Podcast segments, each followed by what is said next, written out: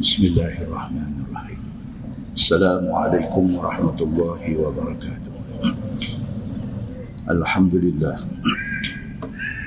وبه نستعين أشهد أن لا إله إلا الله وحده لا شريك له وأشهد أن محمدا عبده ورسوله ونصلي ونسلم على هذا النبي الكريم سيد المرسلين وعلى آله وصحبه أجمعين أما بعد أيها المؤمنون اتقوا الله أوصيكم وإياي بتقوى الله فقد فاز المتقون muslimin dan muslimat mudah-mudahan dirahmati Allah Subhanahu wa taala.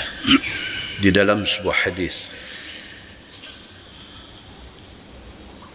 an ibnin لسعد رضي الله عنه أنه قال سمعني أبي وأنا أقول اللهم إني أسألك الجنة ونعيمها وبهجتها وكذا وكذا. وأعوذ بك من النار وسلاسلها وأغلالها وكذا وكذا. فقال يا بني إني سمعت رسول الله صلى الله بسم الله الرحمن الرحيم. السلام عليكم ورحمة الله وبركاته. الحمد لله.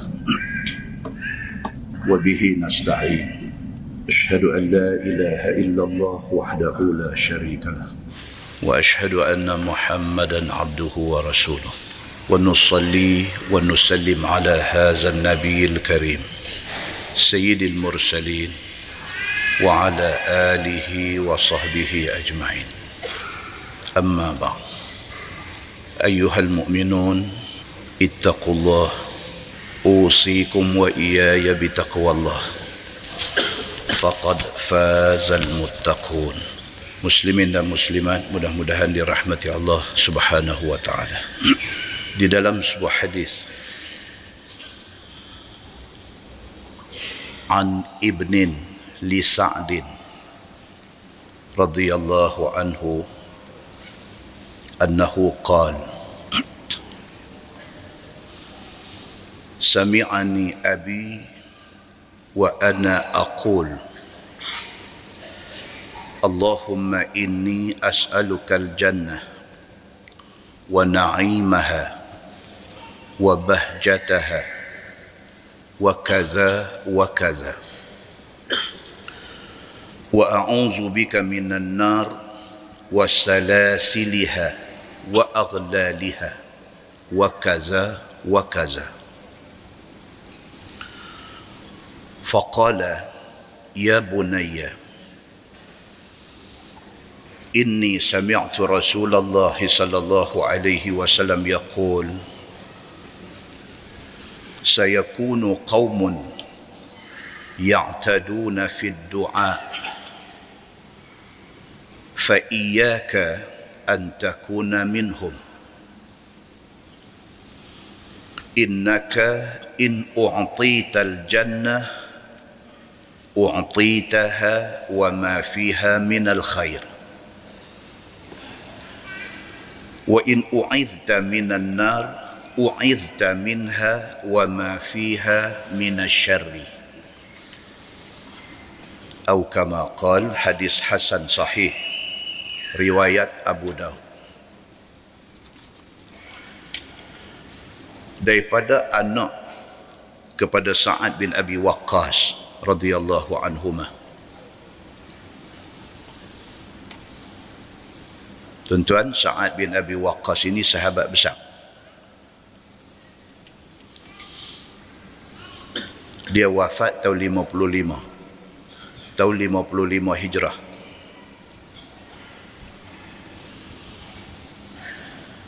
Hadis ini riwayat daripada anak dia. Anak dia kata sami'ani abi wa ana aqul. Anak dia kata bapa saya ada dengar saya berdoa. Satu hari dia kata saya baca doa. Bapa saya Sa'ad bin Abi Waqqas dengar saya sebut dalam doa saya Allahumma inni as'alukal jannah wa na'imaha wa, wa bahjataha wa kadha wa kadha. Dia kata dalam doa itu saya minta ya Allah ya Tuhanku aku minta syurga. Ya Allah ya Tuhanku aku minta nikmat yang ada dalam syurga. Ya Allah ya Tuhanku aku minta segala keindahan yang ada dalam syurga wa kadha wa kadha dan dia sebut in detail tentang syurga. Contohnya dia minta ya Allah bagilah saya masuk syurga.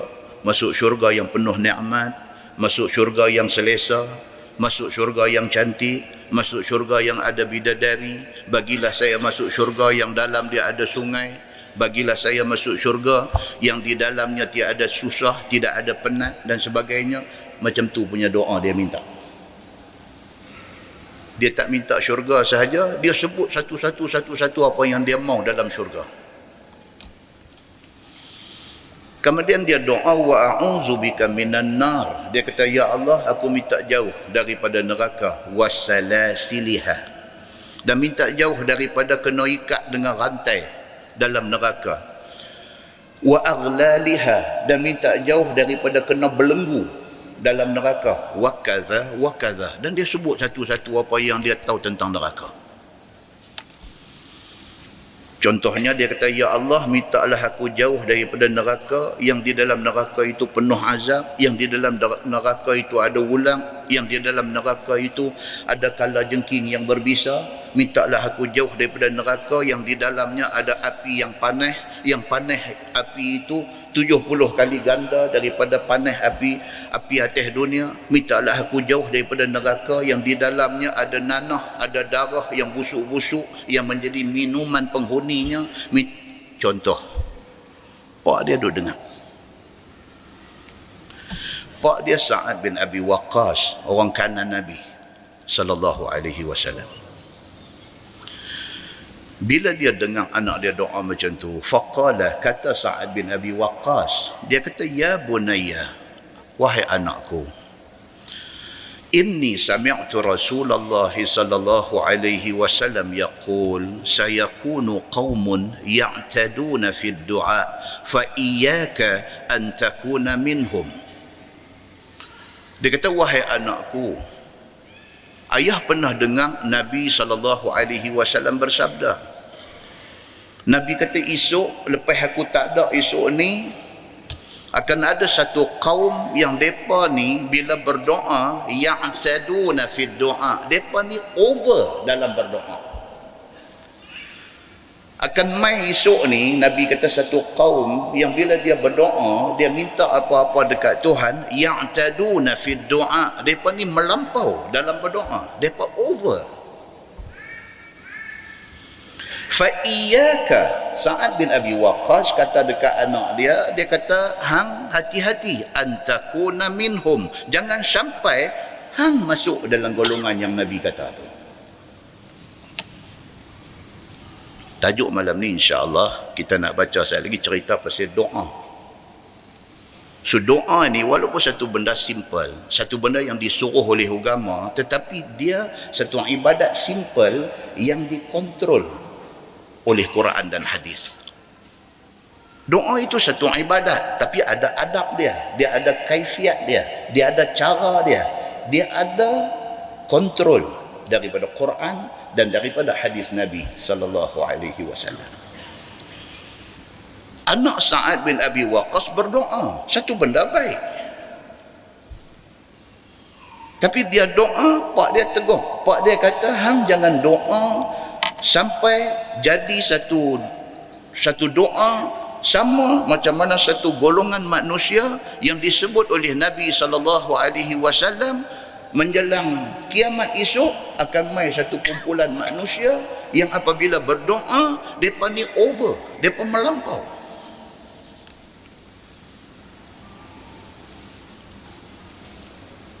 Kata dia innaka in u'tital jannah u'titaha wa ma fiha minal khair. Kata dia Nabi sallallahu alaihi wasallam kata hang minta doa supaya masuk syurga. Cukup Pasal apa? Kalau hang dapat syurga, hang akan dapat semua benda baik yang ada dalam syurga.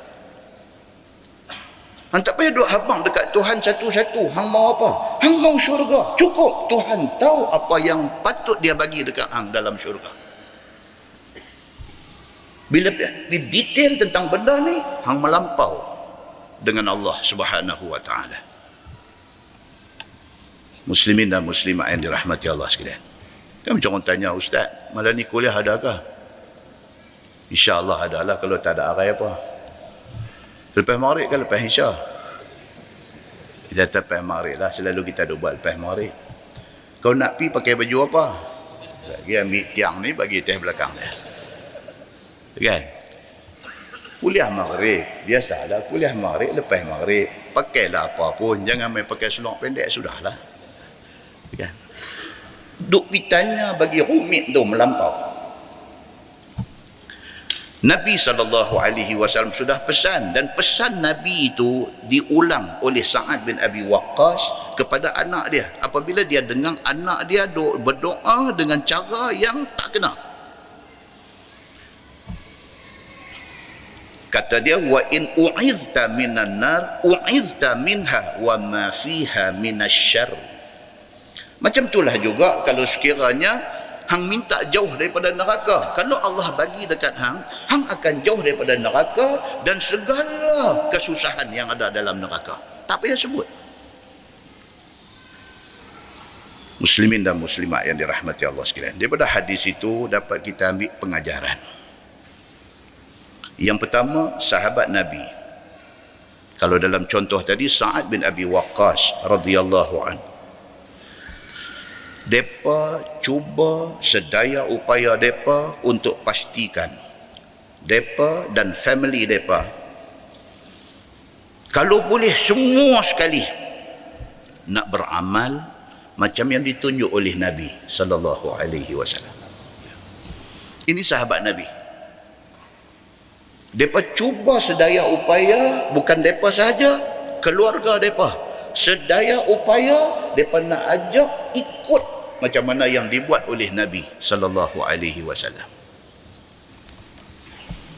Pengajaran yang kedua, para sahabat sentiasa ingat pesan Nabi. Yang kata sahabat Nabi ini, pesan Nabi ini depa engrave masuk dalam ingatan depa. Depa tanam masuk dalam ingatan depa.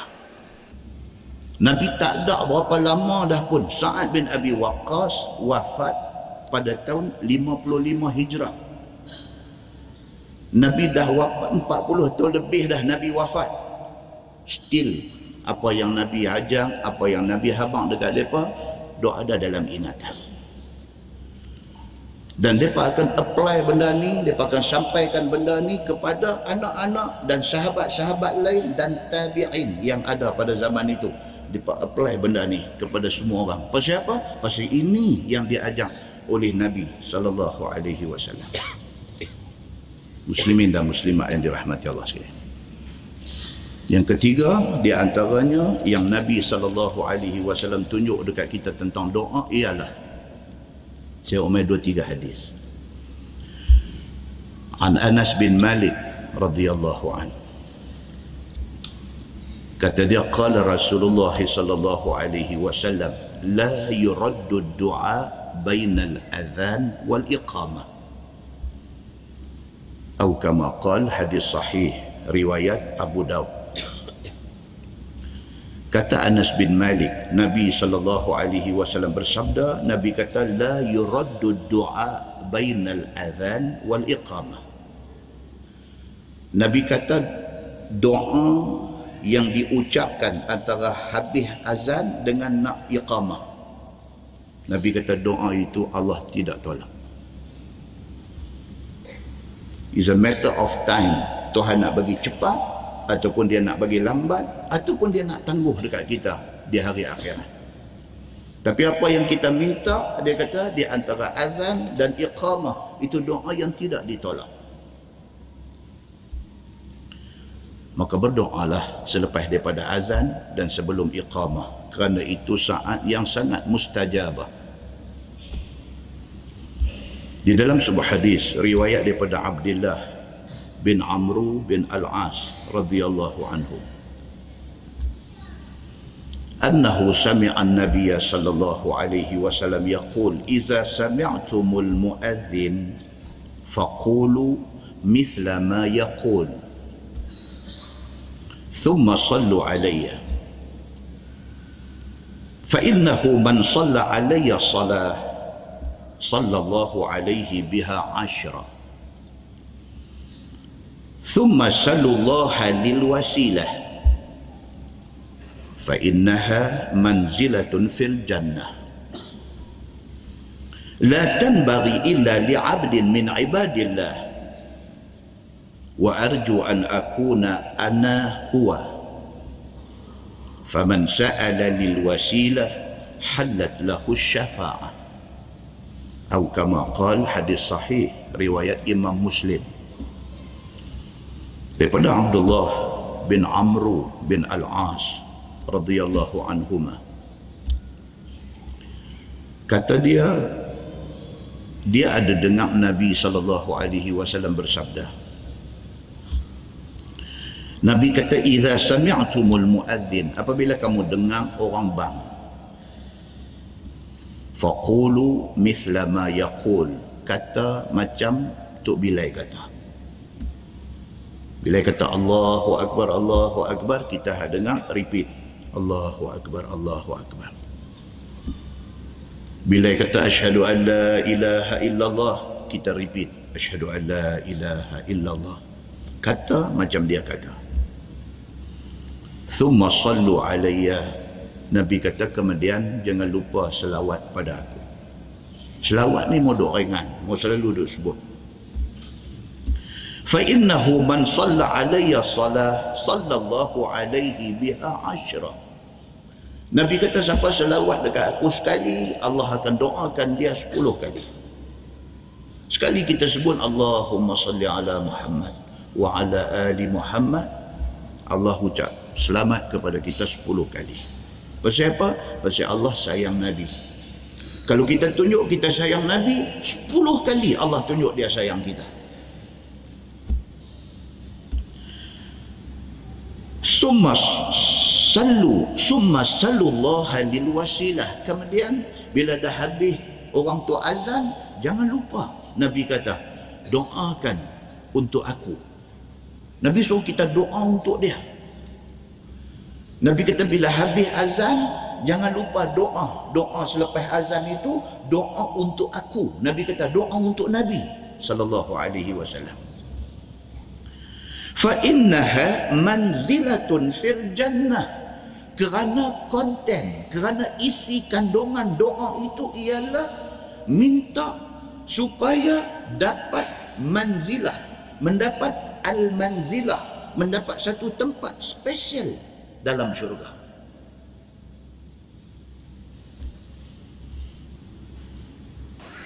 La tanbaghi illa li'abdin min ibadillah. Nabi kata dalam syurga ni dia ada satu tempat. Dia panggil al-manzilah. Dia panggil al-wasilah. Al-wasilah itu ialah manzilah. Adalah satu tempat, satu rumah spesial dalam syurga dan kata Nabi sallallahu alaihi wasallam la tanbaghi illa li'abdin min ibadillah Nabi kata seorang saja daripada semua-semua manusia ni boleh duduk tentu Tuan, kita duduk baca lepas azan. Allahumma rabba hadhihi da'wati tammah. Kita tahu ke apa cerita tu dalam? Kita pun tak pernah ambil tahu. Tapi kita baca dapat pahala bagus. Tapi kalau tahu lebih bagus. Apa maksud doa tu? Doa tu kita minta kepada Allah Subhanahu wa taala supaya Allah bagi yang kata manzilah yang kata satu tempat yang kata al-wasilah. Dalam syurga ni seorang saja boleh duduk dekat al-wasilah. Yang kata manzilah fil jannah ini seorang saja boleh duduk. Kita minta Allah bagi dekat Nabi Muhammad tempat tu Bukan kita minta kat kita. Kita minta dekat Allah supaya Allah bagi al-wasilah. Allah bagi manzilah. Satu tempat istimewa dalam syurga itu bagi dekat Nabi Muhammad. Nabi kata apa? Wa arju an akuna ana huwa. Nabi kata aku harap sangat aku dapat tempat tu. Nabi nak tempat tu. Dia suruh kita ni buktikan sayang kita kat dia. Kita tolong minta dekat Allah. Bagi Nabi dapat tempat dia nak tu. Faman sa'ala lil wasilah. Nabi kata siapa yang tolong minta dekat Allah. Al wasilah itu bagi dekat aku. Nabi kata. Halat lahu syafa'ah. Sebagai ganti dia. Nabi kata, aku akan bagi dekat orang yang doa itu syafaat aku. Jadi bila habis azan, kita duk baca doa tu, doa tu kita minta supaya Nabi diberikan tempat yang dikatakan al-wasilah. Sebagai ganti dia, Nabi kata di sana esok, aku akan bagi syafaat kepada kamu untuk masuk syurga. Muslimin dan muslimat yang dirahmati Allah sekalian di dalam sebuah hadis riwayat daripada Jabir bin Abdullah radhiyallahu an. Kata dia qala Rasulullah sallallahu alaihi wasallam Man qala hina yasma'u an-nida Allahumma rabb hadhihi ad-da'wati at-tammah was-salati al-qa'imah آتي محمدا الوسيلة والفضيلة. وابعثه مقاما محمودا الذي وعدته. إلا حلت له الشفاعة يوم القيامة. أو كما قال حديث رواية الترمذي dan itu hadis sahih Jabir bin Abdullah radhiyallahu anhu dia kata Nabi sallallahu alaihi wasallam bersabda Nabi kata barang siapa yang baca doa selepas selesai azan yang dia dengar. Dia baca Allahumma rabb hazihi da'wati tammah was salati al-qa'imah. Ati Muhammadan al-wasilata wal fadilah. Wa ba'athu maqaman mahmudan alladhi wa'adtah. Siapa baca doa tu bila habis azan? Nabi kata illa melainkan halat lahu syafa'ah yaumal qiyamah. Halal baginya syafaat aku pada hari kiamat. Muslimin dan muslimat yang dirahmati Allah sekalian. Baik persoalannya ialah baca doa tu lepas azan apa semua itu bagus. Ganjaran dia kita nanti dapat syafaat Nabi itu bagus. Hadis-hadis yang kita baca tadi semua cerita kata apa? Kata doa tu dibaca bila dibaca selepas azan bukan selepas iqamah. Adapun bacaan doa itu selepas iqamah tidak ada satu hadis pun mai kat kita. Okey? Setelah habis azan kita baca doa lepas itu untuk bila qamat lepas qamat tu adakah nak baca lagi sekali Allahumma rabb hazihi tidak ada hadis yang suruh baca macam tu selepas daripada iqamah Baca salah kah? Baca doa. Kalau pergi buka tajuk tu, berkeli macam doa akhir tahun, doa awal tahun juga. Tak mau. Kita penat dah berkeli. Tak mau berkeli. Ini adalah apa? Tambahan ilmu kepada kita. Kita tahu hadis lagu ni, cerita dia lagu ni. That's it. Titik. Kita nak baca selepas hazan kerana ada hadis dengan ganjaran yang dijanjikan begitu besar, itu cantik lepas iqamah kalau kita nak baca itu terpulang kat kita. Tapi hadis tidak ada yang suruh baca doa tu selepas iqamah. Cuma ha, dia main satu. Cuma di sana ada satu hadis Nabi sallallahu alaihi wasallam. Riwayat daripada Abdullah bin Mughaffal radhiyallahu an dia kata sabda Nabi sallallahu alaihi wasallam baina kulli adhanaini salah. Baina kulli adhanaini salah. Baina kulli adhanaini salah. Tiga kali Nabi repeat. Nabi kata tiap-tiap lepas azan dan sebelum iqamah itu ada sembahyang Nabi ulang lagi Nabi kata tiap-tiap kali selesai azan sebelum sebelum iqamah Nabi kata ada semayang. Nabi ulang lagi. Nabi kata tiap-tiap kali habis azan sementara nak iqamah ada semayang. Tiga kali Nabi repeat lepas tu Nabi kata liman sya'a pada siapa yang nak buat. Nabi kata. Hadis ini diguna oleh sebahagian ulama. Yang pertama dia kata apa? Nabi sebut dalam lafaz hadis itu azanaini dua azan. Maksudnya bang pun panggil azan, qamat pun panggil azan. Jadi ni sebahagian ulama kata, bukan Nabi kata. Sebahagian ulama berpandangan jadi dia kata lepas qamat yang juga boleh dipanggil azan, boleh berdoa macam tadi. Dia pikul tu. Jadi makna amalan yang dibuat tu ada tak sandaran dia? Ada. Betul tak betul? Allahu a'lam. Tuhan saja yang tahu. Tapi itu dijadikan satu sandaran. Walaupun sandaran itu agak rapuh. Agak rapuh. Pasal apa? Pasal tidak clear. Tapi sebahagian ulama yang baca hadis ni dia kata maknanya iqamah juga azan. Pasal hadis sebut iqamah itu azan. Maka tak salah. Dia kata kalau lepas iqamah kita baca Allahumma rabba hadhihi da'wati tammah. Itu alasan dia. Malam ni tuan-tuan dengar, oh itu alasan dia. Tapi tak kuat. Kemudian dia main pula satu hadis lagi. Riwayat daripada Sa'ad bin Abi Waqqas radhiyallahu anhu. Kata dia anna rajulan ja'a wa Rasulullah sallallahu alaihi wasallam yusalli. فقال حين انتهى إلى الصف اللهم أتني أفضل ما تؤتي عبادك الصالحين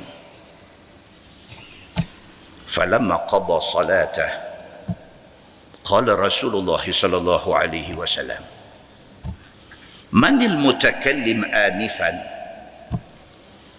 قال ana ya Rasulullah. Qala Rasulullah sallallahu alaihi wasallam, "Idzan yuqaru jawaduk wa tustashhadu fi sabilillah."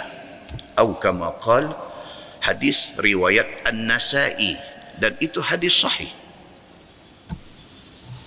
Kata Sa'ad bin Abi Waqqas. Satu laki-laki main masjid, terlambat sikit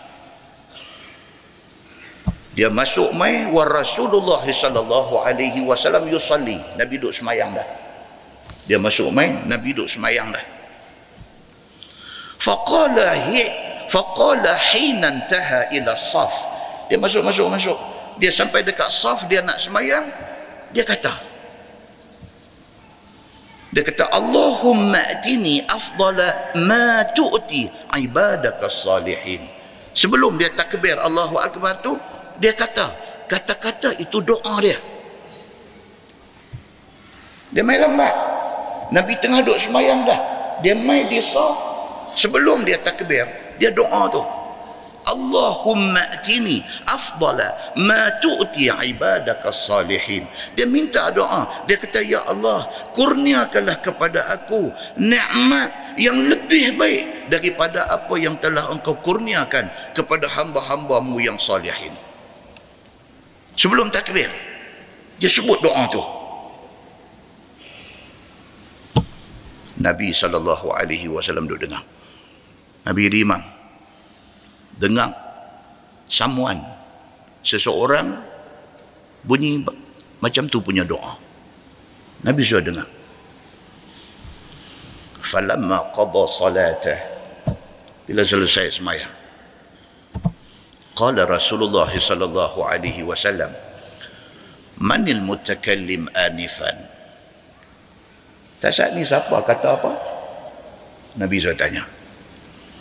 Saat ni tengah duduk semayang ada siapa kata tadi bunyi macam ada satu doa apa dia duduk baca nabi kata siapa dia ni? Qala ana ya rasulullah.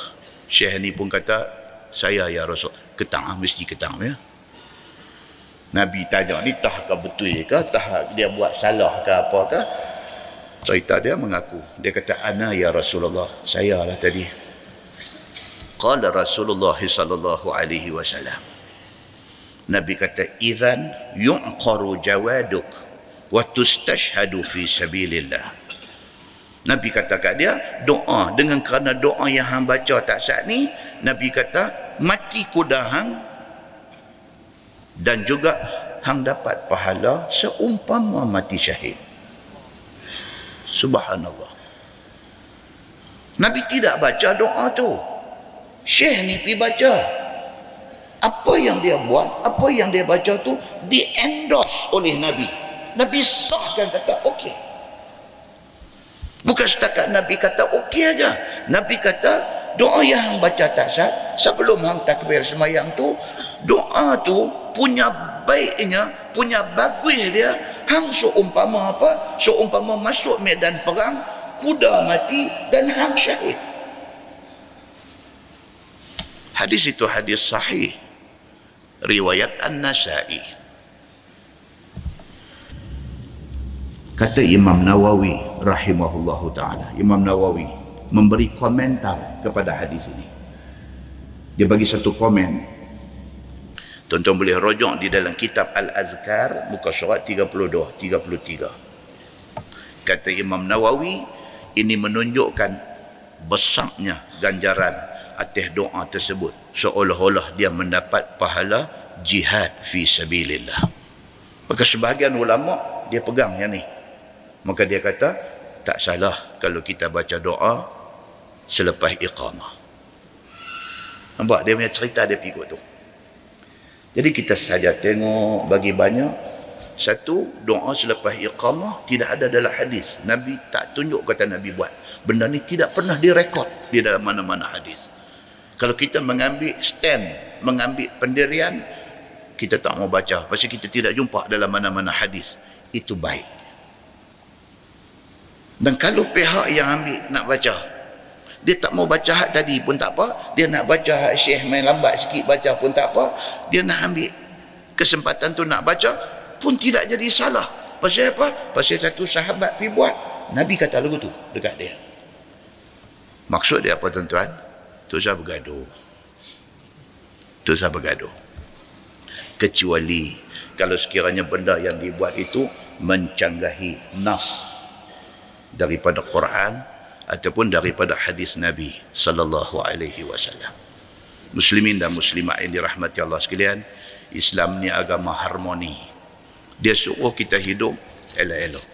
Yang kita hidup elok-elok tu apa tuan-tuan?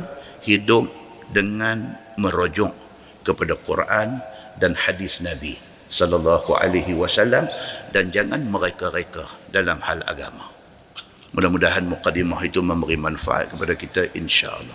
Kita menggunakan Bahrul Mazi jilid 21. Bahrul Mazi jilid 21 muka surat 56. Muka surat 56. Tajuk dia kata doa dengan makna ibadah. Okey, tajuk dia doa dengan makna ibadah. Sungguh dia kata telah datang kalimah doa itu dalam Quran dengan makna ibadah. Perkataan doa itu tengok kedudukan dia di dalam konteks ayat. Ada waktu perkataan doa tu dia duduk pada tempat membawa maksud doa. Tapi ada waktu ada ketikanya perkataan doa tu duduk pada tempat yang membawa maksud ibadah. Sama macam perkataan salah perkataan salah kadang-kadang kedudukan dia tu pada tempat yang membawa maksud semayang Kadang-kadang kedudukan perkataan salah itu pada tempat yang membawa maksud doa. Macam mana kita nak tahu? Kita tak payah sakit kepala, ulama dah bagi tahu. Ulama dah bagi tahu. Kuliah kita di Pematang Buluh hari Senayan lepas. Kita baca tafsir, dia main ayat dan huraian hadis, cerita kata orang mati, roh tak balik mai. Hadis tu kata, orang yang mati tu dia masuk suku kubur dia jumpa muka dan nakir tanya dia kenal tak Nabi Muhammad dia kenal asyhadu an la ilaha illallah wa asyhadu anna Muhammadan abduhu wa rasuluh. Dia kenal Nabi Muhammad. Malaikat kata aku tahu dah hang akan jawab macam ni diperintahkan kepada bumi kubur tu supaya diluahkan 70 hasta kali 70 hasta pada orang yang baik-baik ni. Kemudian dia minta dekat malaikat, dekat muka dan nakir. Dia kata arji'u ila ahli. Boleh dah saya balik rumah? Fa ukhbiruhum aku nak habang dekat bini, dekat anak-anak aku, kata cerita muka nakir, cerita soal kubur ni semua betul, semua benar, boleh tak boleh?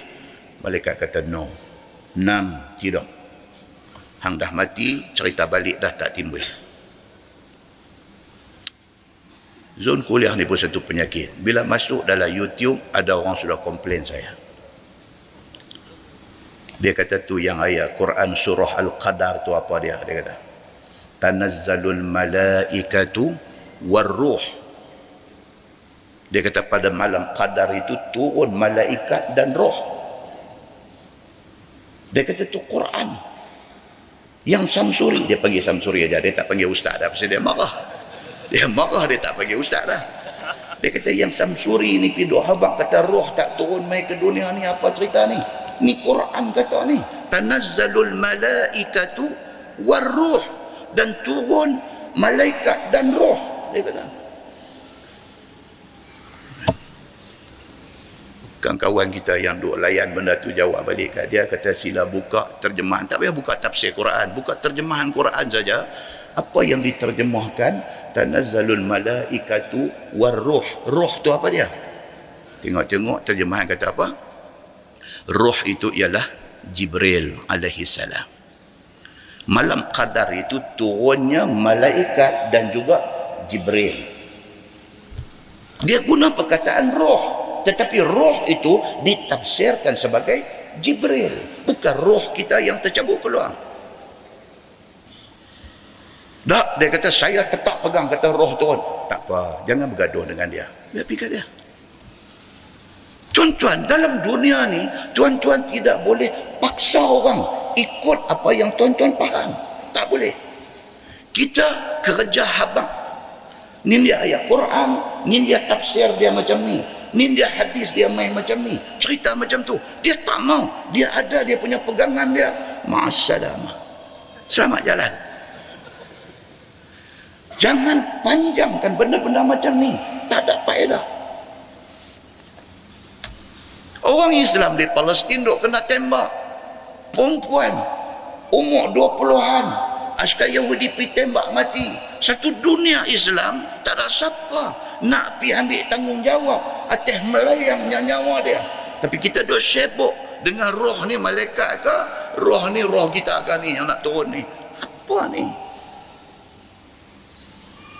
tafsiran ilmu sudah ada di sana baca masing-masing bukan tak hati masing-masing bukan tak cerdik masing-masing mengaji masing-masing ada sijil masing-masing ada degree masing-masing boleh merojok boleh membaca boleh mencari maklumat tambahan kita cari kita faham kita pegang sudah kita jangan buang karan buang karan Allah kata jangan duk buang karan pergi duk keyau benda-benda macam ni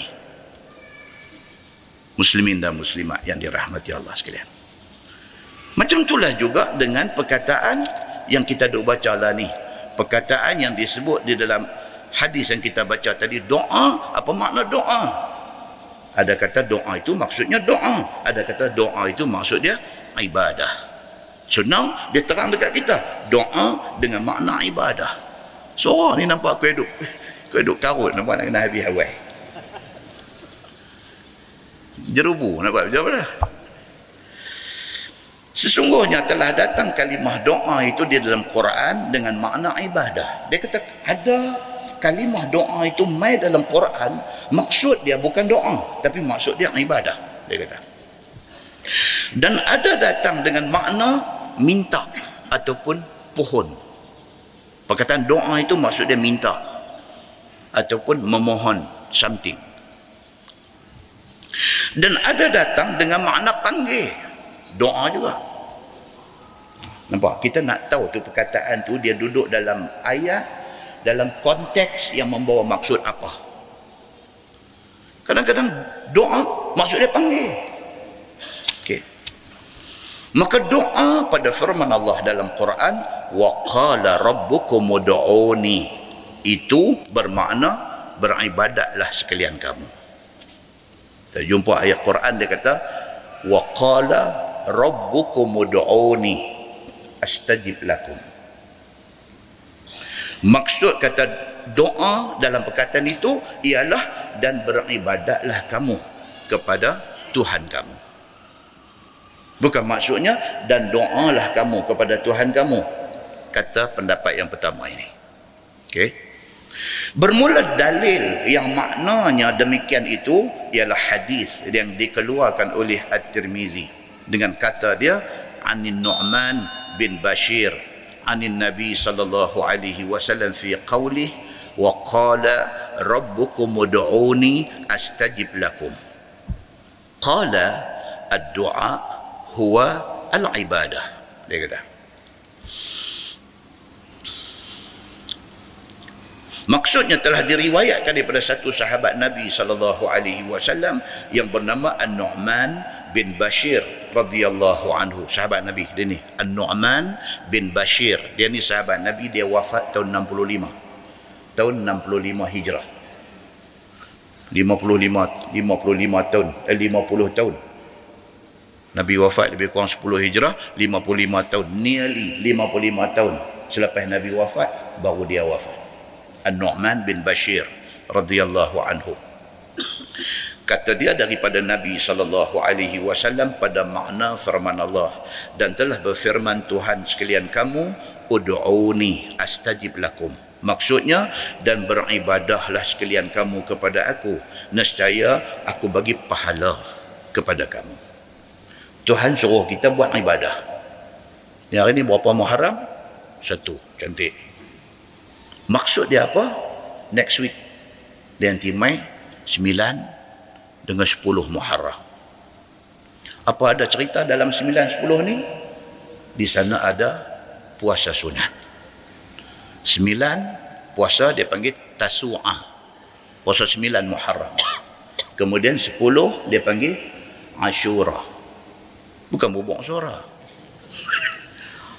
Ashura maksudnya 10 Muharram.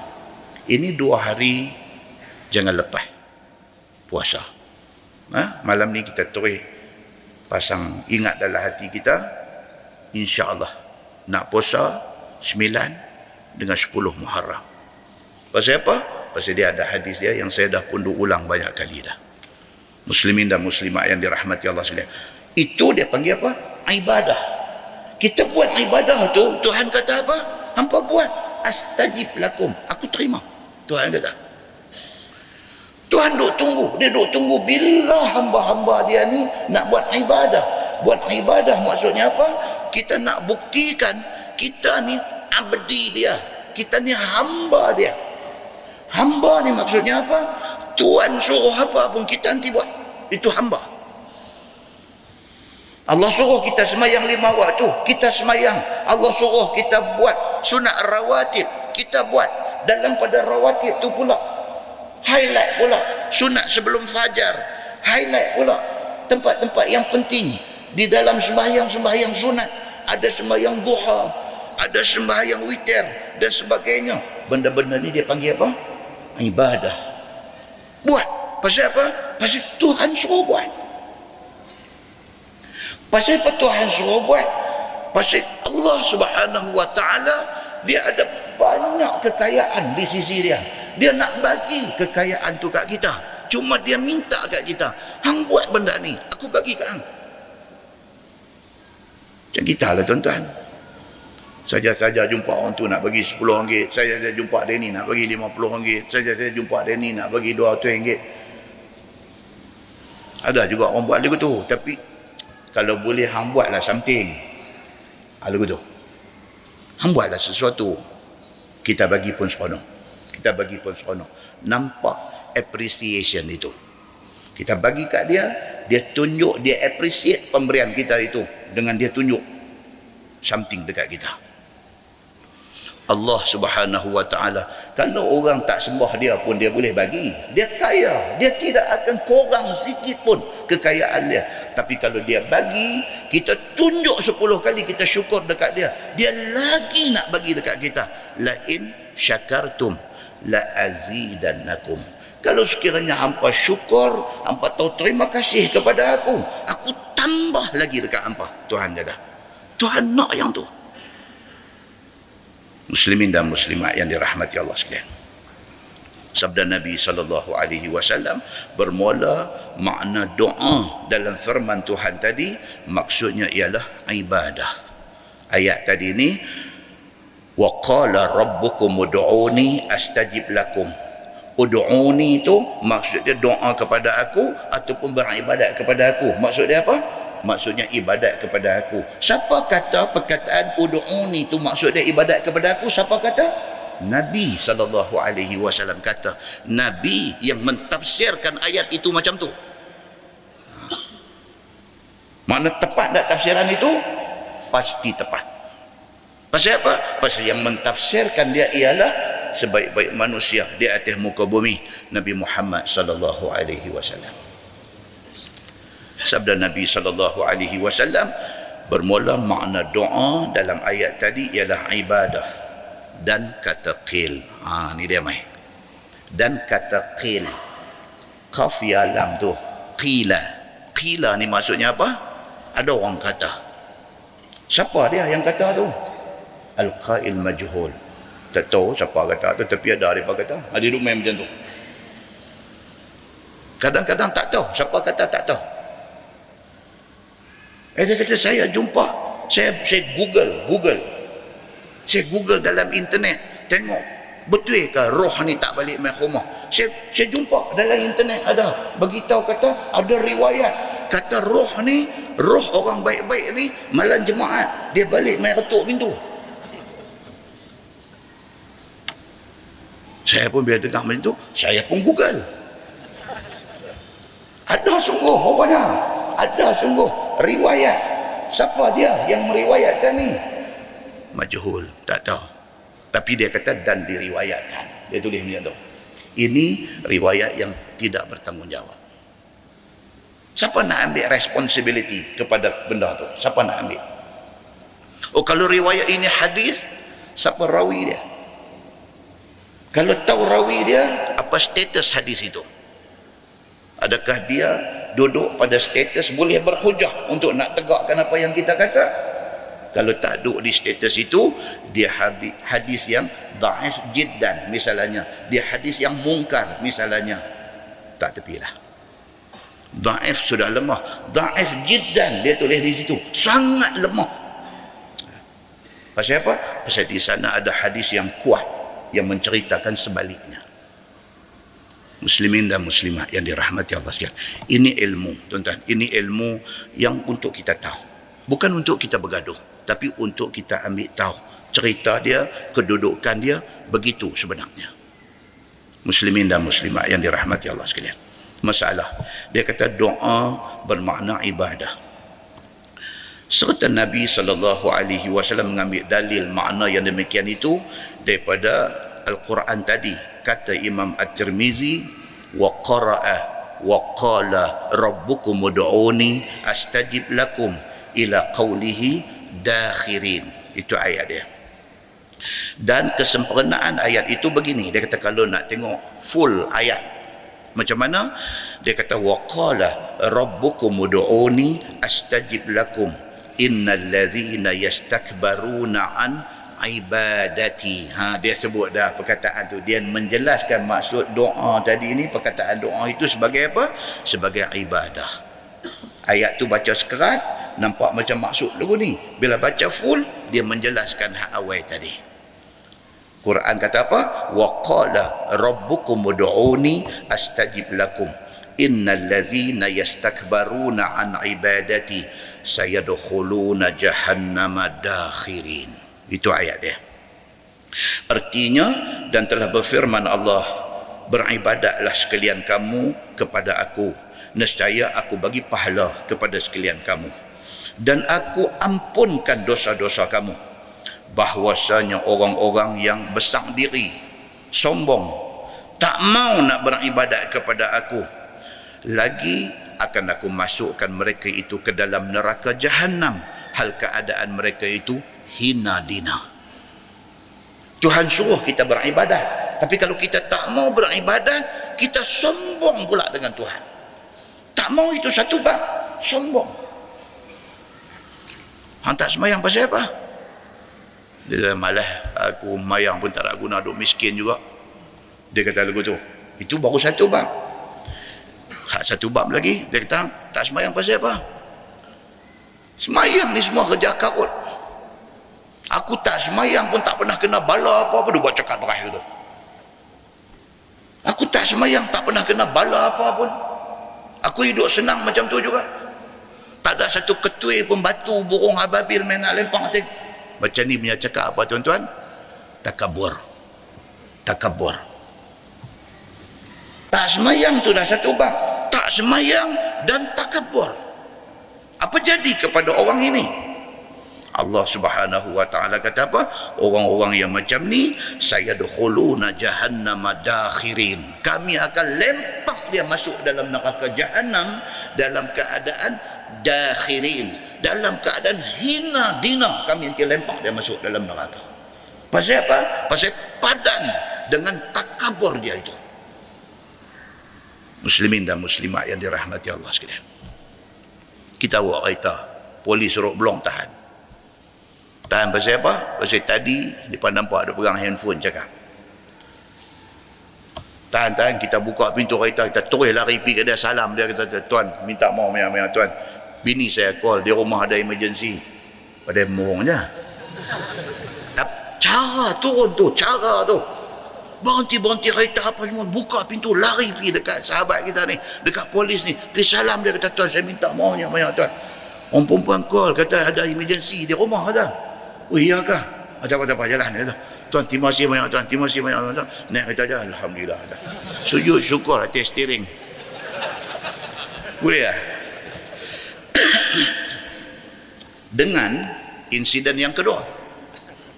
Cakap phone boleh tahan. Buka tingkap jaga awak eh? Siapa? Salah memang salah ada tapi cara tu. Awak eh? Siapa kata cik tadi pakai handphone. Bilang saya tak pakai. Dan nak ambil apa handsfree punya wire pada tak pakai pun. Ni saya dah pakai yang ni tadi. Saya tak pegang phone pun. Kata cik orang kita ada di sana tadi dia nampak. Saya tak pegang telefon. Lupa ni tu. Tu, tu apa cerita tu? Tu nak jadi dakhirin tadi ya tu? Dia kata okey okey tak apa. Dia buka buku dia dia pergi tulis pelik nombor bukan tekat pasal telefon aja. Dengan tali pinggang tak pakai pun dia tulis. Dengan segala benda dia cari dia ada lima orang tu. Ambil ambil banyak lah. Cara kita. Tiada tuan-tuan? Itu cara kita. Dengan Allah subhanahu wa ta'ala lebih-lebih lagi. Dengan manusia pun tak sejua tak kasar kita bukan tahu semua benda pun. Usah sombong. Dengan Allah subhanahu wa ta'ala lebih-lebih lagi. Tak sah dia tunjuk sombong. Pasal apa? Kita tak akan mampu untuk nak menahan diri daripada azab dia kalau kita buat salah dengan dia. Muslimin dan muslimat yang dirahmati Allah sekalian. Maka dengan sabda Nabi sallallahu alaihi wasallam itu teranglah kepada kita makna doa di sini ialah ibadah. Dan kata qil datang juga atas makna mohon dan minta oleh sekalian kamu kepada aku nescaya aku perkenankan ha, ada satu pendapat kata ud'uni maksudnya apa mintalah doa kepada aku aku akan perkenankan itu satu pendapat juga dia kata dan kata At-Tirmizi ini hadis hasan lagi sahih Muslimin dan muslimat yang dirahmati Allah sekalian. Doa ni dia ada adab. Pasal apa? Pasal Islam ni agama beradab. Saya kalau mengaji agama tinggi-tinggi pun cakap saya sombong. Tak ada guna. Tak ada guna. Mengaji tinggi. Sombong. Kita tidak ada nada mendidik orang. Kita tidak ada tanda mengasihi orang. Kita hanya pegang satu aja kat diri kita, menghukum orang. Kita jauh daripada rahman Allah Subhanahu wa taala. Kerana adab ini penting. Dalam doa dia ada adab. Yang pertama dirumus daripada banyak hadis yang kita takkan dan baca. Dia kata apa? Di antara adab doa mulakan dengan istighfar. Astaghfirullahalazim. Astaghfirullahalazim. Astaghfirullahalazim ingat dalam hati ya Allah aku minta ampun atas dosamu aku minta ampun di atas dosaku kepadamu minta selawat kepada nabi sebelum doa Allahumma salli ala Muhammad wa ala ali Muhammad. Kemudian mulakan dengan puji Allah. Alhamdulillahirabbil alamin. Hamdan yuwafi ni'amahu wa yukafi'u mazidah. Itu puji Allah subhanahu wa ta'ala. Itu semua adalah adab. Sebelum kita nak minta apa-apa dekat Allah. Dia mai pula nak bagi cantik doa kita ni dia mai pula apa cari waktu-waktu yang mustajab ada banyak hadis menceritakan tentang waktu-waktu yang mustajab untuk kita nak berdoa. Yang paling popular apa dia? Sepertiga akhir malam. Paling popular hadis tu. Sepertiga akhir malam maksudnya pukul apa? Dia duduk main pukul 4, 4 setengah, 5 pagi. Time tu bangkit, satu ayat semayang ambil. Allahu Akbar. Sepertiga akhir. Dekat nak subuh. Allahu Akbar. Semayang. Minta dekat Tuhan. Apa nak minta? Minta. Ya Allah, minta, minta, minta. Ada lagi hadis mai hak kita baca tadi antara azan dan iqamah. Di antara duduk imam dalam khutbah Jumaat sampai dia nak bangkit untuk khutbah yang kedua, mustajabah. Saat mustajab minta. Paling Rabbana atina fid dunya hasanah wa fil akhirati hasanah wa qina azabannar. Minta kepada Allah Subhanahu wa taala bagilah kepada kita kebaikan dunia kebaikan akhirat. Apa dia kebaikan dunia? Allah Maha mengetahui apa yang baik untuk kita. Apa kebaikan akhirat? Allah Maha mengetahui apa yang baik untuk akhirat kita. Minta yang tu kalau kata tak dan hak tu doa paling cantik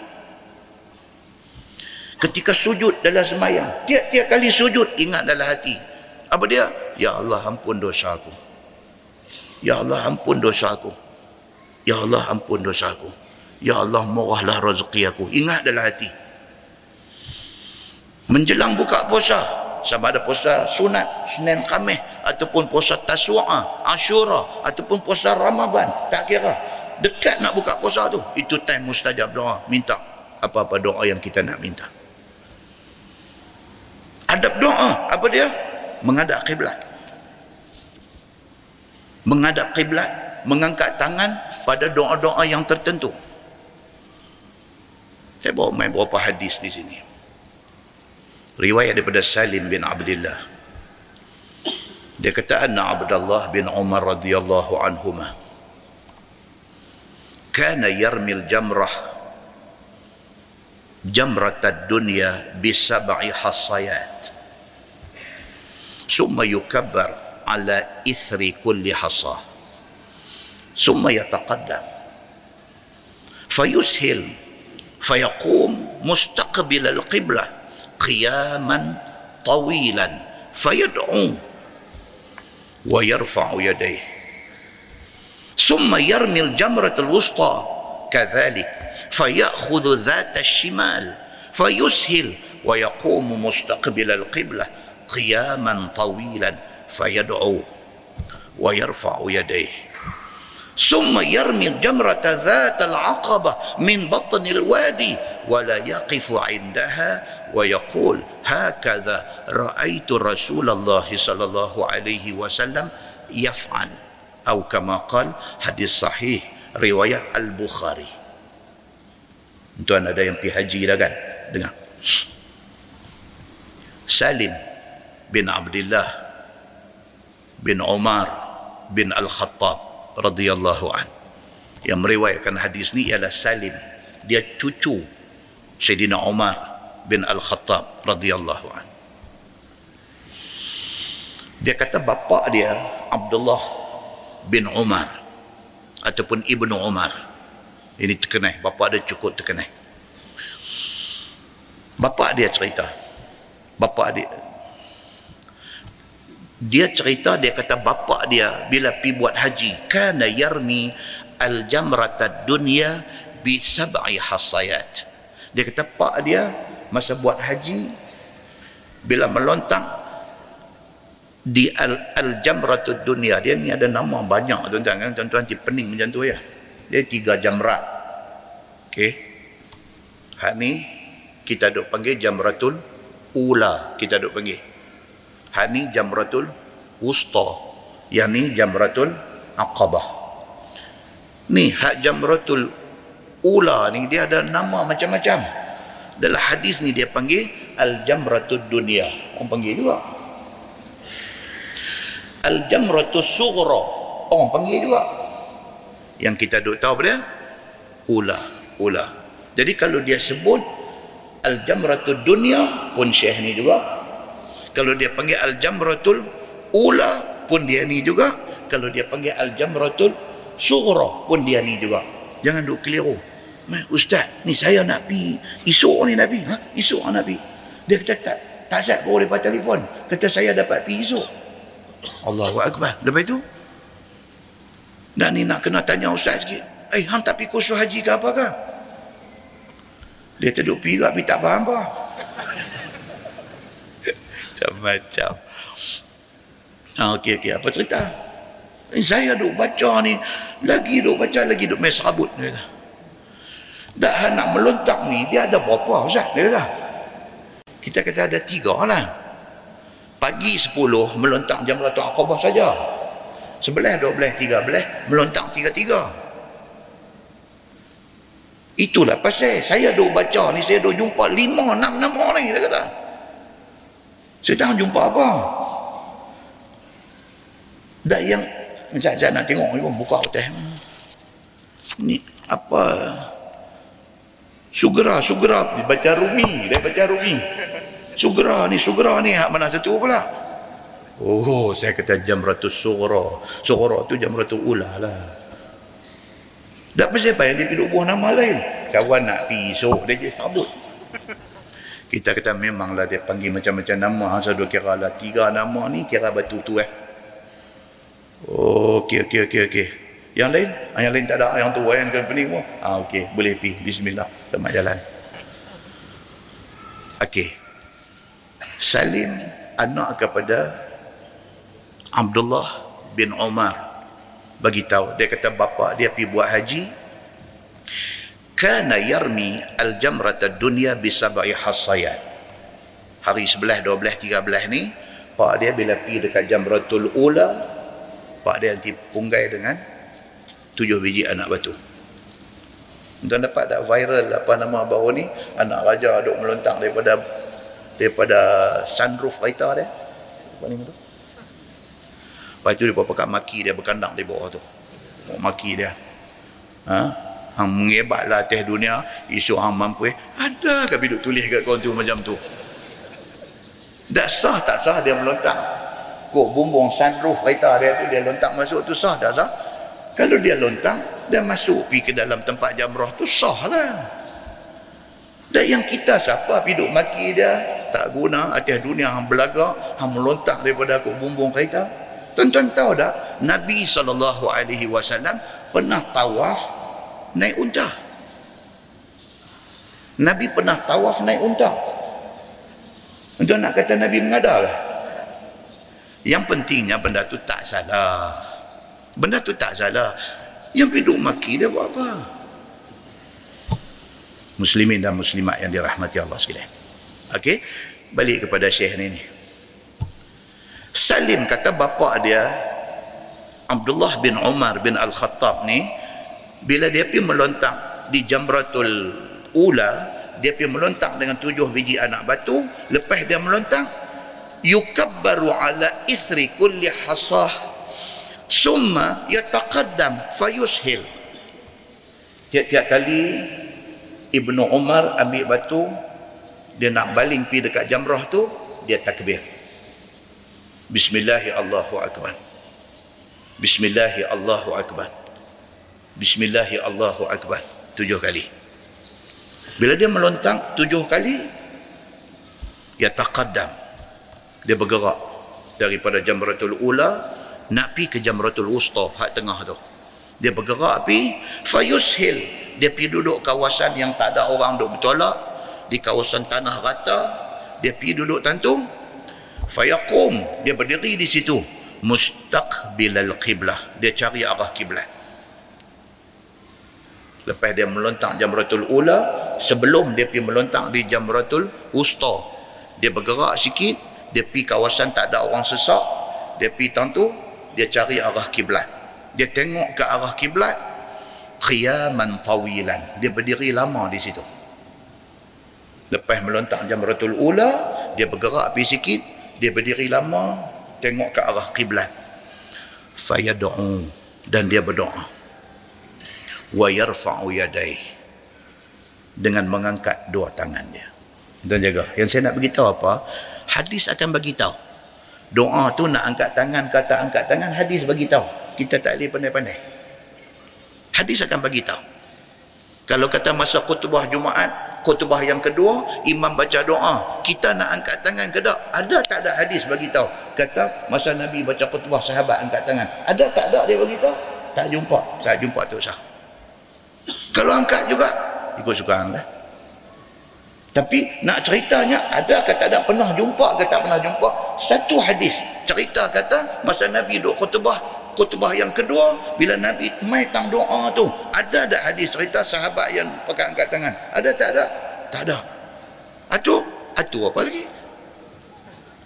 Ada? Kalau angkat terpulanglah tapi kalau dah kata tak pernah jumpa kita tak mau angkat bagi saya itu lebih baik. Bagi saya itu lebih baik nampak lapik cakap tu.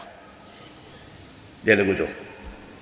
Oh yang ada apa dia? Yang ada khatib dia tengah khutbah yang kedua mai tang doa. Dia angkat tangan baca doa. Satu sahabat lain sudah tegur dia. Qabbah Allah. Allah huduhkan dua tangan hang. Pasal apa hang tengah duk berkhutbah? Dalam khutbah kedua mai tang doa hang angkat tangan. Pasal apa?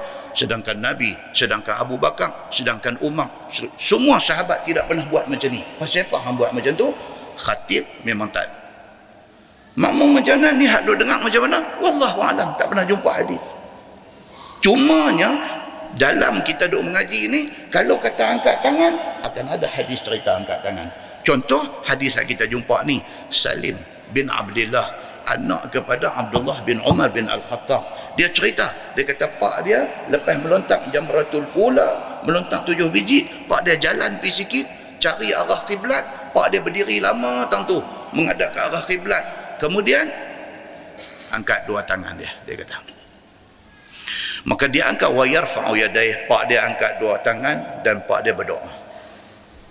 Bila habis itu wa yarmi al jamratul wusta. Baru dia berjalan pergi dekat jamratul wusta hak kedua. Macam itulah pak dia buat dia ambil dia pungai bismillahi allahu akbar bismillahi allahu akbar bismillahi allahu akbar tujuh kali. Bila habis dia melontak tujuh kali tu fayakhudhu dhata shimal daripada jamratul wusta nak pergi ke jamratul aqabah pak dia himpit mai ke belah kiri sikit di kawasan yang orang tak bersesak orang tak ramai fayushilu wa yaqumu mustaqbil al-qiblah qiyaman tawilan. Fayad'u.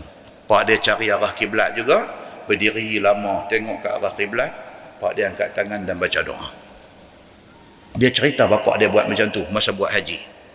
Dia ni cucu Sayyidina Umar dia cerita bapa dia anak Sayyidina Umar buat macam tu. Lepas pada tu dia kata apa? Summa yarmil jamrata zatal aqabah. Pi jamrah yang ketiga. Jamrah aqabah macam tu juga bismillahi Allahu akbar bismillahi Allahu akbar tujuh kali. Bila habis tujuh kali wala yaqifu indaha. Pak dia tak tunggu tak berdiri dan tak berdoa lagi. Pak dia terus balik. Okey? Lepas jamratul ula tadi doa menghadap kiblat angkat tangan doa. Lepas jamratul wusta menghadap kiblat angkat tangan doa. Lepas jamratul aqabah habis bismillahi Allahu akbar bismillahi Allahu akbar tujuh kali pak dia terus pi tak berhenti tak cari arah kiblat dan tak berdoa dan tak angkat tangan. Dia kata wa yaqul.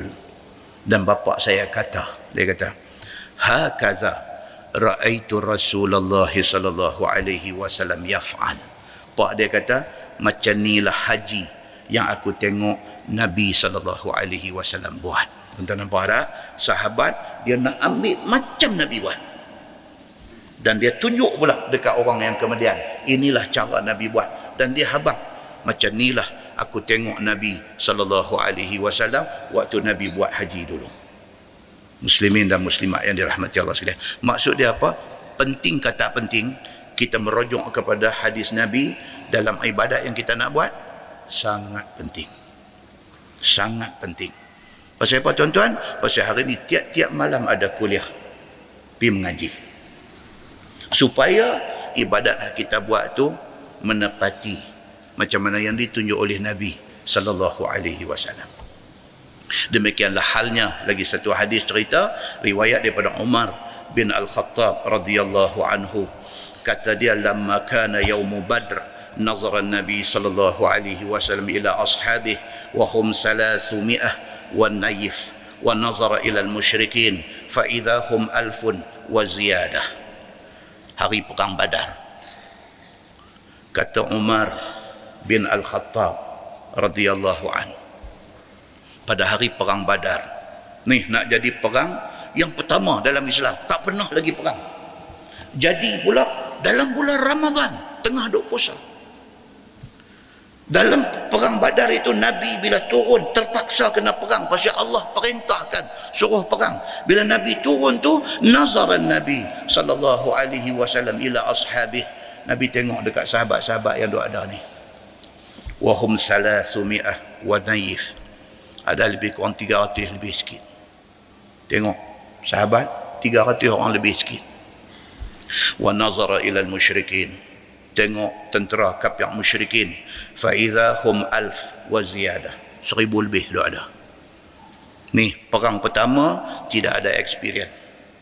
Dengan kelengkapan senjata yang serba kekurangan bilangan tentera yang sikit nak lawan dengan golongan establish golongan yang dah lama berkuasa di Makkah. Seribu orang lebih. Nabi ni pimpin 300 orang lebih sikit ni. Nabi tengok belah sahabat dia. Nabi tengok belah nu ni cerita dia apa? Kalau Allah tak tolong tak menang. Nabi sudah ingat macam tu. Apa dia kata? Sayyidina Umar kata apa? Fastaqbala Nabi sallallahu alaihi wasallam al-qiblah summa madda yadai Nabi tengok sahabat sikit tengok musuh ramai. Nabi cari kiblat belah mana? Tuan-tuan tengok Nabi sahabat Nabi depa kira connection dengan Tuhan ni yang dia jaga. Connection dengan Tuhan ni yang important dekat dia yang ni yang yang important. Satu dunia orang maki kita tapi Allah kata kita betul. Alhamdulillah. Satu dunia orang sanjung kita Allah pangkah kita. Tak ada makna hidup kita. Sahabat-sahabat Nabi dia cari connection dengan Allah Nabi SAW sendiri tengok tiga ratus Tengok beli sana seribu lebih. Nabi cari arah kiblat. Summa madda yadai. Nabi angkat tangan dua macam tu. Wa alaihi rida'uhu wa izaru. Nabi dah komplit dah berpakaian dengan rida ada ada table komplit. Summa qala Nabi sallallahu alaihi wasallam. Allahumma aina ma wa'adtani. Nabi terus angkat tangan menghadap kiblat. Ni nak perang ni. 300 nak lawan 1000 lebih ni Nabi menghadap kiblat Nabi kata ya Allah ya Tuhanku aina ma wa'adtani ya Allah ya Tuhanku mana janjimu Mana janjimu? Ni kami nak lawan dengan seribu orang lebih ni. Mana janjimu kata Islam boleh menang? Tanya Allah Subhanahu wa taala. Allahumma anjiz ma wa'adtani. Nabi kata ya Allah tunjukkan janjimu. Tolong ni. Duk nampak macam nak kalah ni. Kalau sekiranya Allah tak tolong, habis. Minta dekat Tuhan mana janjimu? Tunjukkanlah janjimu. Allahumma innaka in tuhlik hadhihi al-isabah min ahli al-islam fala ta'bad fil ardi abada. Seorang mungkin teruk ah. Eh, apa yang ustaz pergi duk riau buat apa dia kata? Tak riau, tuan-tuan lena. Ini masalah dia. Terpaksa lah kan kadang-kadang dia main. Dia kena macam tu. Nabi kata apa? Nabi kata, Ya Allah, Ya Tuhanku, anjiz ma wa'atani, tunjuklah janjimu kepada kami semua.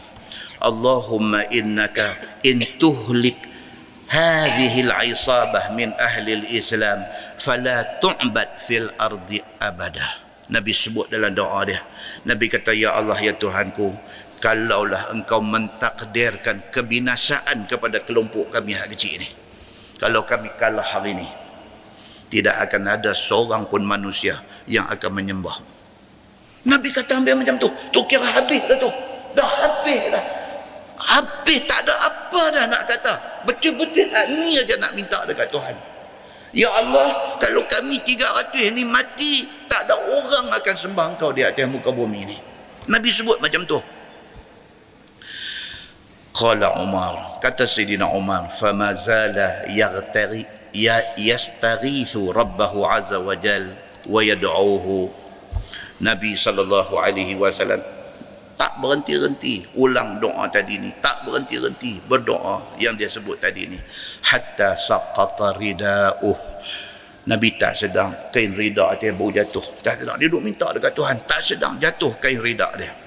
Fa'atahu Abu Bakar Sedina Abu Bakar As-Siddiq bila dia tengok macam tu dia tak boleh dia mai belakang Nabi. Dia tengok Nabi ni emosional sangat.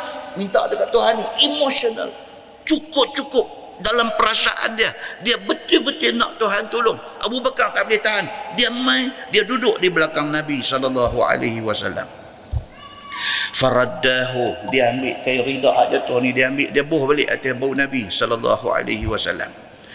Summa alzamahu min waraih. Dia duduk belakang Nabi. Dia duduk belakang Nabi dia duduk pegang Nabi. Summa qala kata sidina Abu Bakar ya Nabi Allah kafaka munashadatuk rabbak. Fa sanunjizu laka ma wa'adak. Dia bisik dekat nabi. Dia kata ya rasulullah cukuplah. Dia kata cukuplah. Dia nampak nabi dah tak boleh dah. Dia kata cukuplah ya rasulullah. Sesungguhnya Allah pasti akan kabulkan segala janji dia kepadamu. Ini penting kawan. Pasal apa? Waktu down ni kawan kena tolong kawan kena main support. Paling tak ada bagi moral support. Paling tak ada. Kita ada dah kawan hari ni macam mana? Bila kena dia kata memang dia patut kena dia ni. Ni kawan ni. Bukan nak main bukan nak bagi moral support. Bukan nak main nak bagi kekuatan dekat kita ada dia bagai duk suar kaki tanya belakang belakang lagi. Ya Allahu akbar Sayyidina Abu Bakar As-Siddiq bila dia tengok Nabi macam tu dia pi kain hak jatuh dia ambil buah hati bau. Dia kata dekat Nabi dia kata sudahlah ya Rasulullah Allah pasti akan bagi apa yang dia janji. Wa anzalallahu azza wa jal. Allah turun ayat masa tu juga. Iz tastaghithuna rabbakum fastajabalakum anni mumiddukum bi alfin minal malaikati murdifin. Allah buat turun ayat. Ingatlah ketika kamu mohon pertolongan kepada Tuhan kamu, Allah perkenankan doa kamu. Dan sesungguhnya aku, Tuhan kata, aku menguatkan kamu dengan seribu malaikat yang turun membantu kamu. Tuhan bagi. Menang dah Islam dalam perang badan, menang terus. Sampai banyak hadis mai riwayat cerita sahabat nampak jubah putih main doa ada kiri kanan Nabi Semua ni mai dalam riwayat-riwayat yang sahihah.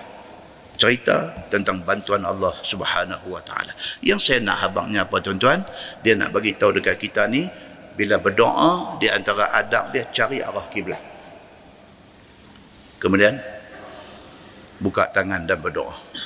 Itu di antara adab ketika berdoa. Kemudian dia ada banyak lagi dah doa sebaik-baiknya dengan suara slow.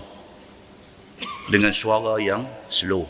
Dan ini kita dah hurai panjang di Masjid Padang Temusu, Sungai Petani. Ha, dia berkaitan dengan larangan pakai mikrofon di Pulau Pinang. Berkaitan. Dia berkaitan. Maksudnya apa? Kena tak dengan hak Nabi kata? Kena. Kena. Cuma. Ah, dia cuma. Cuma kalau boleh di rang undang-undangkan benda ni kepada semua agama. Cantik. Islam memang Islam tak suka kepada riuh rendah. Islam tak suka. Islam tak suruh kita malam ceramah, malam kuliah buka mikrofon derai-derai sampai habis 10 km punya taman pun dengar budak kecil tidur terlena jaga. Islam tak suruh macam tu. Islam suruh kita ni dalam bab berdoa ni biarlah dalam bab agama kita ni biarlah kita menghormati orang lain. Itu Islam. Okey. Islam tak suruh kita tunjuk tunjuk kata kita ada di kawasan ni sampai orang mulut kat kita. Tak disuruh macam tu. Nah, itu sebab Islam ni dia main dengan macam-macam ayat Quran, dia main dengan macam-macam hadis Nabi sallallahu alaihi wasallam. Ayat Quran kata wala tajhar bi salatik wala tukhafit biha wabtaghi baina dhalika sabila. Sadaqallahul Azim Al-Isra ayat 110. Tuhan kata janganlah kamu tajhar bi salatik. Semayang derah. Wala tukhafit biha dan janganlah sampai pelan biar orang tak dengar apa. Quran kata wabtaghi baina dhalika sabila. Ambil yang moderate. Ambil yang pertengahan. Sebab kita pergi Mekah, kita pergi Madinah, dia pakai mikrofon untuk apa ya? Azan. Iqamah. Semayang. Semayang hak baca derah ni dengar Fatihah dengan surah. Kemudian dengar derah takbir intiqalat. Bila imam rokok Allahu Akbar. Bila kata Allahu Akbar. Sampai habis. Assalamualaikum warahmatullahi Assalamualaikum warahmatullahi Habis. Bunyi apa? Tup tu apa? Tup tu katup lah. ya Allah. Eh. Tup katup lah. Katup apa? Mikrofon katup. Walhal Mekah Madinah ni semua orang Islam. Tak ada nak wirid, nak khayawi, wat, wat, tak ada. Tup, tutup. Masing-masing. Pasal apa? Itulah yang diajar oleh Islam. Okey. Cuma kalau boleh kalau dah benda ni Islam kata macam tu rang undang-undangkan benda ni. Kalau di negeri enactmentkan benda ni. Semua agama pun kalau dia buat dia punya function tak mau ingat-ingat. Nampak macam ramai angguk macam setuju saya. Kan buat macam tu. Ya, kita tak mau saya agama kita ni duk suruh slow apa tak boleh pakai. Ni yang depang tu pumpang pumpang pumpang tak mau macam tu. Kita buat bagi semua selaras macam tu. Dan kita pun bukan itu yang ditekan tak. Dan itu yang diajak oleh agama buat ke semua orang. Macam mana hampa rasa tak selesa dengan gangguan macam tu kami tak selesa dengan hampa punya gangguan. Ha, buat macam tu cantik. Jadi semua orang pun boleh senyum lebar sikit. Betul benda ni. Muslimin dan muslimat yang dirahmati Allah sekalian. Dan disuruh kita dalam doa itu khusyuk, yakin doa kita akan dikabulkan Tuhan. Kalau tak kabul cepat lambat sikit, tak ada pun akhirat esok Tuhan pasti bagi kebaikan dekat kita. Dan disunahkan kita bila berdoa ni macam Nabi buat kalau Nabi maitang benda dia harap sangat, dia hendak sangat, dia ulang tiga kali. Dia ulang tiga kali. Allahumma ajirna minan nar. Allahumma ajirna minan nar. Allahumma ajirna minan nar. Hak tu penting. Minta jauh daripada neraka. Nabi repeat tiga kali.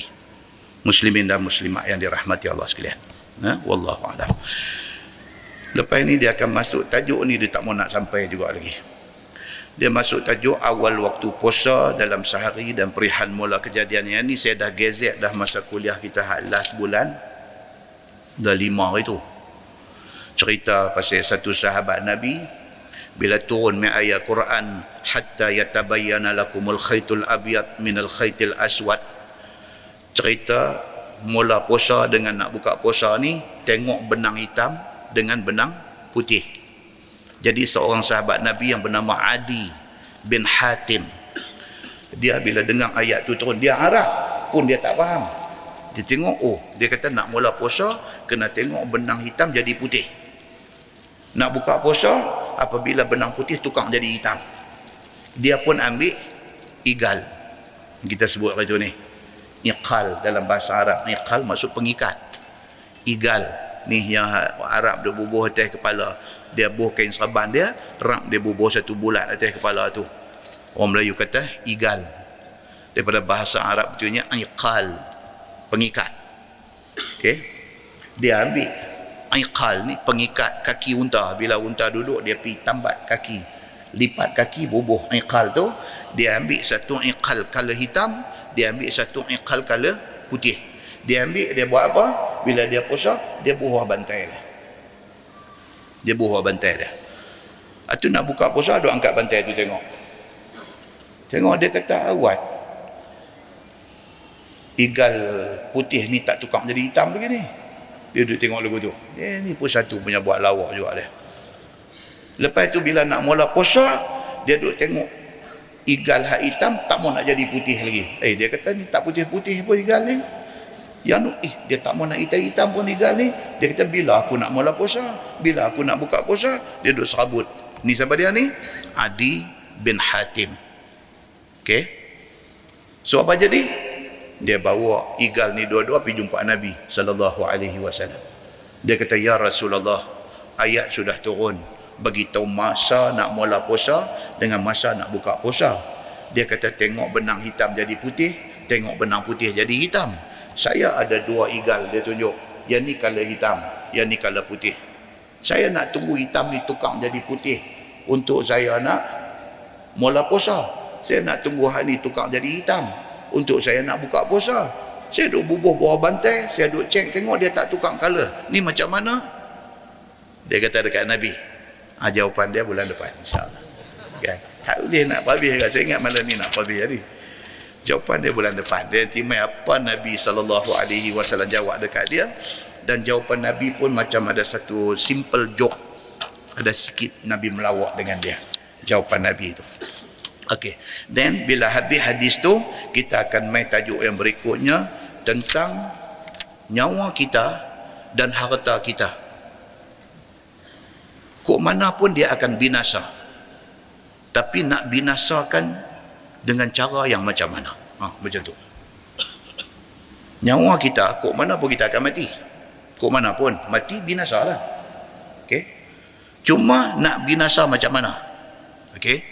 dia akan mai benda ni berpunca daripada ayat Quran wala tulqu bi aidikum ila tahlukah jangan kamu terjun diri kamu dalam kebinasaan berlaku apabila sahabat masuk dalam medan perang lawan dengan musuh ada satu sahabat ni dia tak boleh tahan duk tengok dia rempuh masuk dalam pasukan musuh bila dia rempuh masuk dalam pasukan musuh, ada sebahagian sahabat yang lain kata apa?